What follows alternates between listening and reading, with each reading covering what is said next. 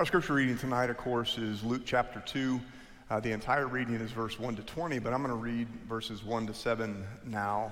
Uh, if you've been around the church for a while, you've heard this story your whole life, uh, but it is so beautiful, so worth telling over and over again. So, Luke chapter 2, right now, verses 1 to 7. Listen, friends, for the word of God as it is proclaimed by God's servant, the evangelist Luke.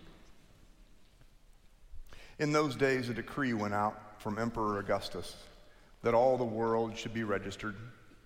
This was the first registration and was taken while Quirinius was governor of Syria. All went to their own towns to be registered. Joseph also went from the town of Nazareth in Galilee to Judea to the city of David called Bethlehem, because he was descended from the house and family of David. He went to be registered with Mary, to whom he was engaged and who was expecting a child.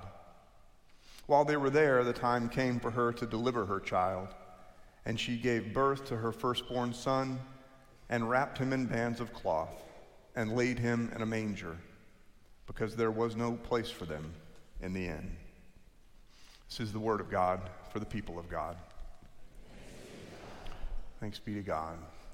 So, uh, one of the favorite decorations that we put up at our house each year is one that my wife Whitney and I uh, bought many years ago, back before we had kids, at this really cool little uh, local store in the neighborhood where we lived at the time. Over the years since, we've moved four times. Uh, that is the, the life of a Methodist pastor. And in each of the five homes we've been in since then, we've always hung this, this favorite Christmas decoration in a prominent place at our home here in Plano, uh, as you come down the stairs, it's on the wall directly in front of you so that all of us see it multiple times a day th- this time of year. And it's a, it's a metal sign, and it's got uh, seven stockings that spell out the word believe. Now, I'm sure you've noticed how common that sentiment is this time of year. Uh, maybe you even have the word believe on some of your Christmas decorations. Uh, the word believe is found on Christmas ornaments and Christmas t shirts and Christmas pillows and Christmas signs, uh, even yard signs, apparently, as in this graphic here. And it's not just a theme in decorations, of course. The notion that we should believe is the fundamental plot point for lots of Christmas movies from Miracle on 34th Street to The Santa Claus, from It's a Wonderful Life to Elf. So many of our favorite movies this time of year have a lot to do with the notion that belief is the answer to whatever problem the main character is facing.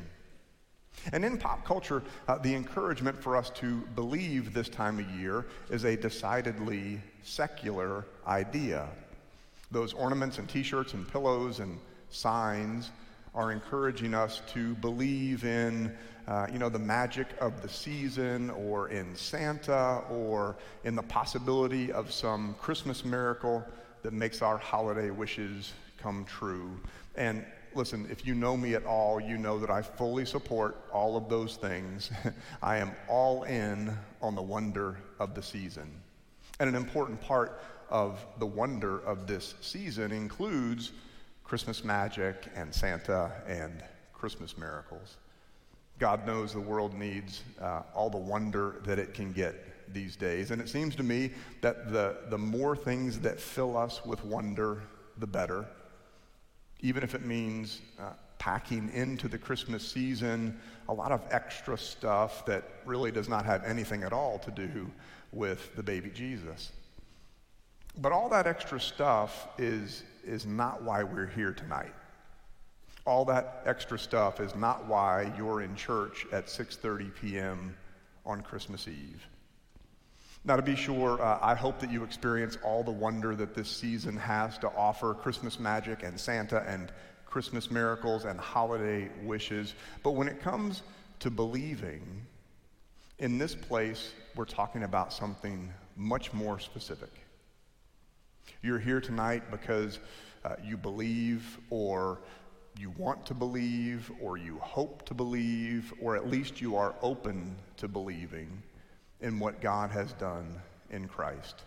You're here uh, because there's something about the music and the pageantry and the story and the theology of this night that, that speaks deeply to your soul.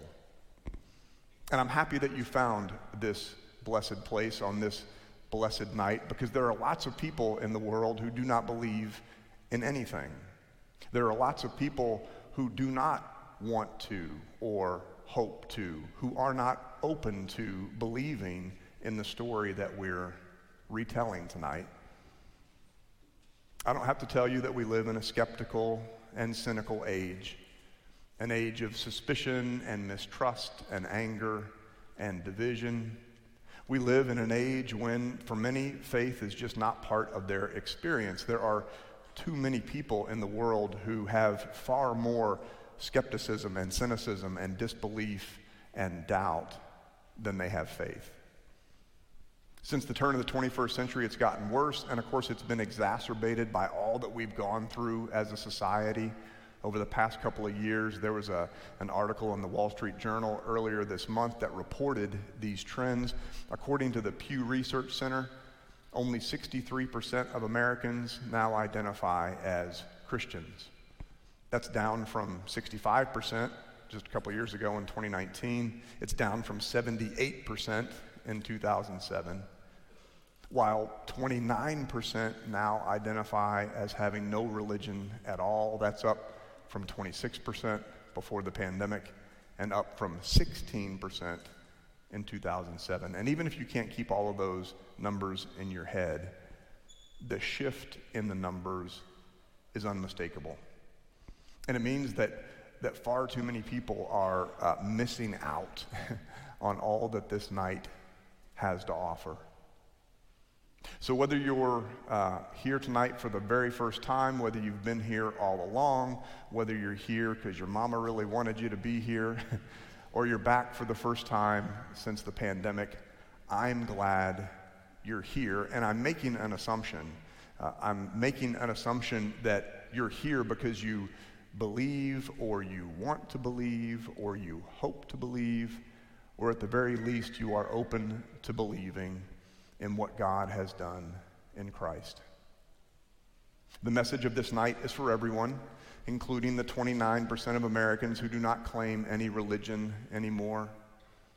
It's a message of joy and hope and love and peace.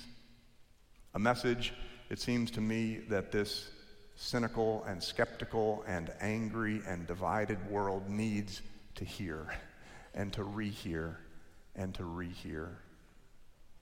It's a, the message that was heard for the first time in those fields outside Bethlehem so long ago.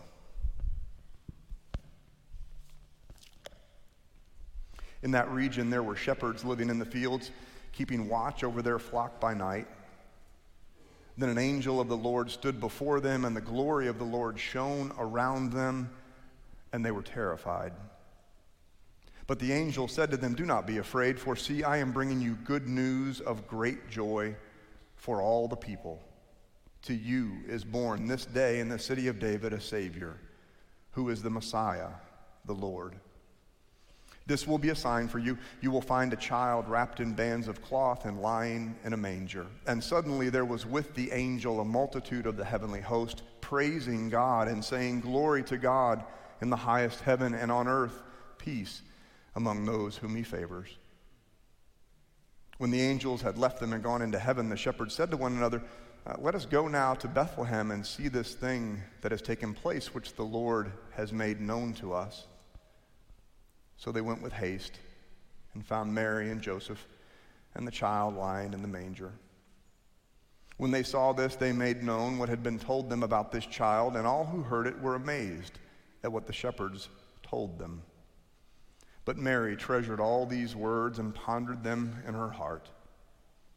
The shepherds returned, glorifying and praising God for all they had heard and seen as it had been told them. Amen. Now, I'm biased on this, to be sure, uh, and this certainly is not going to surprise you. Uh, I believe that we are spiritually impoverished if we don't believe in anything Ted Lasso fans, you can get a Believe ornament for your Christmas tree. I think that our lives are diminished when we don't put our faith in something bigger than ourselves, something that, that gives our lives meaning and purpose and hope.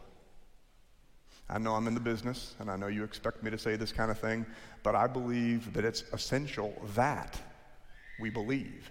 But, but, I also think that it's really important that our most passionately held beliefs be about the most important things. the ultimate things, the things that form us and shape us, shape how we live, shape how we show up in a world that needs all the joy and wonder and kindness that it can get. And more to the point on this night in particular, I am convinced that whatever else we may believe or think we believe about the wide range of subjects that we hold most dear, and it's different for all of us, but I'm talking about politics and economics and social issues and whatever else, whatever else it is that you're passionate about, whatever else we may believe or think we believe, our ultimate faith and love and devotion and worship and adoration and trust and confidence and hope has to be. it has to be, y'all, in the one who believed in us enough to become one of us. That's the story that we retell tonight. It's the story of redemption and grace and love that began in Bethlehem more than 2,000 years ago. The great truth of our faith that God believed in us enough to become one of us, to teach us how to live, to heal us, to save us, to show us how to love God and how to love one another. That's the message of Christmas. It's an invitation for us to believe, to put our faith in the Messiah whose birth was good news of great joy for all the people. It's an invitation for every one of us, no matter what it is that brought us here tonight. On Christmas Eve, many years ago, I lay quietly in my bed. I did not rustle the sheets. I breathed slowly and silently. I was listening for a sound, a sound I was afraid I'd never hear the ringing bells of Santa's sleigh. I'm guessing that even if we had not put that movie poster up, you would know those opening lines and where they came from. Some of you would, anyway. When it came out in theaters almost 20 years ago now, the tagline of the Polar Express was This holiday season, believe. And the movie is based on the 1985 book uh, by the same name. It's a book that won the Caldecott Medal that year for the most distinguished American picture book for children. The Polar Express has, of course, become a classic that I'm guessing that some of us, maybe many of us, read or watch every year. And just in case you're unfamiliar with the story, as the movie opens, the narrator, an eight year old boy, is lying in bed and he's listening for the ringing bells of Santa's sleigh when he falls asleep. And when he awakes, he hears a different sound. He hears the sound of hissing steam and squeaking metal and the heavy rumbling of this magical train that's pulled right up in front of his house. And he's dumbfounded and he walks outside and he's invited to climb aboard by the conductor. Now, when the boy hesitates, the conductor shows him a piece of paper. It's got his picture on it, and it has a description. It says here, no photo with a department store Santa this year, no letter to Santa, and you made your sister put out the milk and cookies. Sounds to me like this is your crucial year. if I were you, I'd think about climbing on board. And reluctantly, of course, the boy, the boy boards the train. Away they go on this adventure to the North Pole where he meets Santa. He receives the coveted first gift of Christmas. More importantly, though, he makes one of the most important choices that every one of us has to make at some point in our lives. I think the Polar Express, on this night especially, is a wonderful allegory for our journey of faith. Do we believe? and if so, in what? And where does God rank? Our belief in God among all the other beliefs that we have, where does, where does God rank among those priorities? almost two years into this pandemic, at a moment in our nation's life when there is so much division and anger and cynicism and mistrust, in the midst of this broad cultural shift away from organized religion and away from faith in general. Is this your crucial year? Is this a crucial moment in your life when you have to decide what it is that you believe above all else?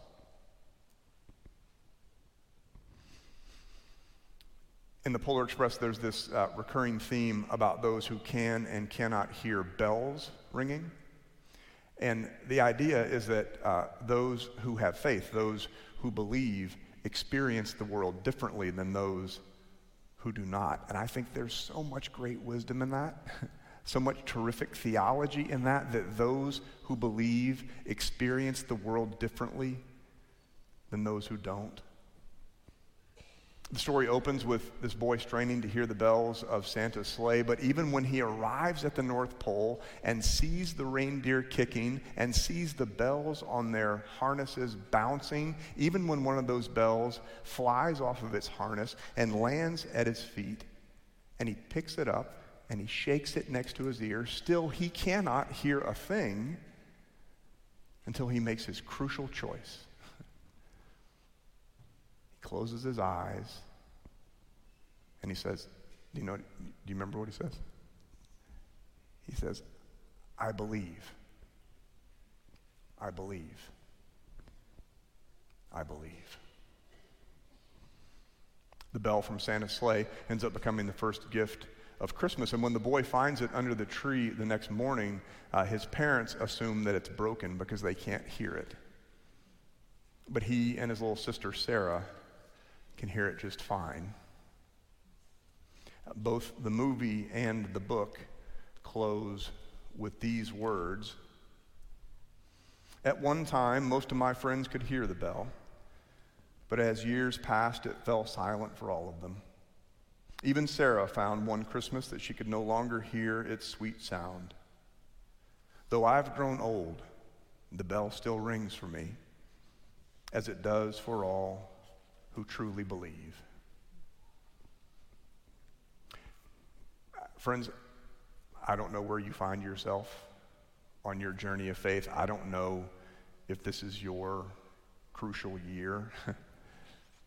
In some ways, I suppose every year is our crucial year because what we believe really does matter. On this night of all nights, when the music and the pageantry and the story and the theology speak deeply to our souls. May you believe that to you, this day, is born a Savior. And may you believe that before you ever believed in God, God believed in you. Thanks be to God. Amen.